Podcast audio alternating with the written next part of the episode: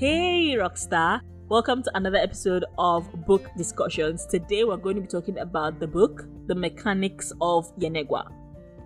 First off, I love the cover that this book has. It's amazing. It's really, I love it. The blue, the green. There's just something about the cover that just really draws you in, and I love it. So, let's just get that out of the way.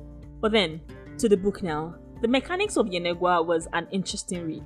I love that this book was actually set in Bayelsa. You know, most times you have books set in um, places like Abuja, Lagos, Ibadan, Kano, right? Those are like the places I know. Some of, some of the popular Nigerian books I've read. Those are the places where most of these books are set in. So to see a book set in the South South and in a place like Bayelsa that is not often in the pop culture conversation in Nigeria was actually really beautiful for me. I loved it, you know?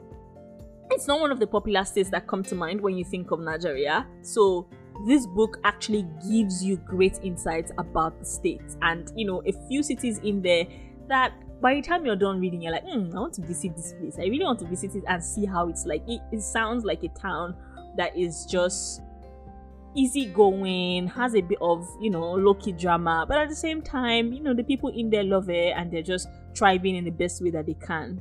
Uh interesting thing about this book is that ah the ending. Hmm that was shocking.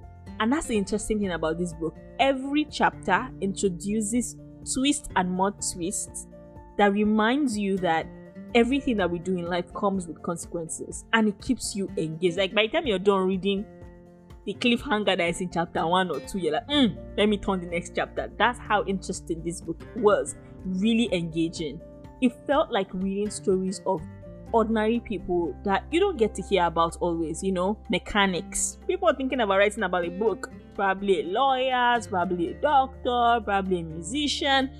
But to read a book where where you're reading about the lives of mechanics in a state like Bayelsa, like amazing, amazing, amazing. The author of this book, Michael Afenfia, Afenfia. I'm hoping I did not mispronounce that name. If I did, please, if you ever listen to this, I'm sorry. Michael, he writes this book and is just captivating, honestly. The themes covered in this book range from politics to religion to relationship dynamics that will leave you making sure that you read every page, like I said earlier. Super engaging.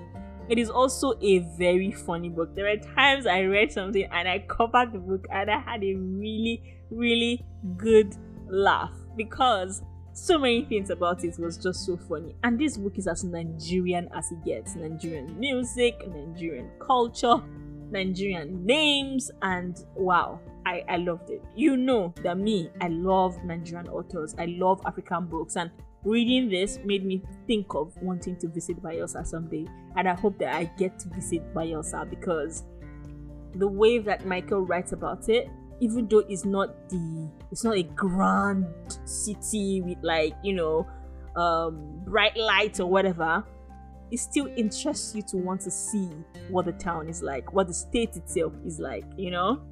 I can't wait to read more book that he has written. I look forward to it. But right now, I'll say to you, you want to read a book this year, Mechanics of Yenagoa is definitely something you should have on your to read list. You're not going to regret buying and reading this book. It is super engaging. Thanks for listening.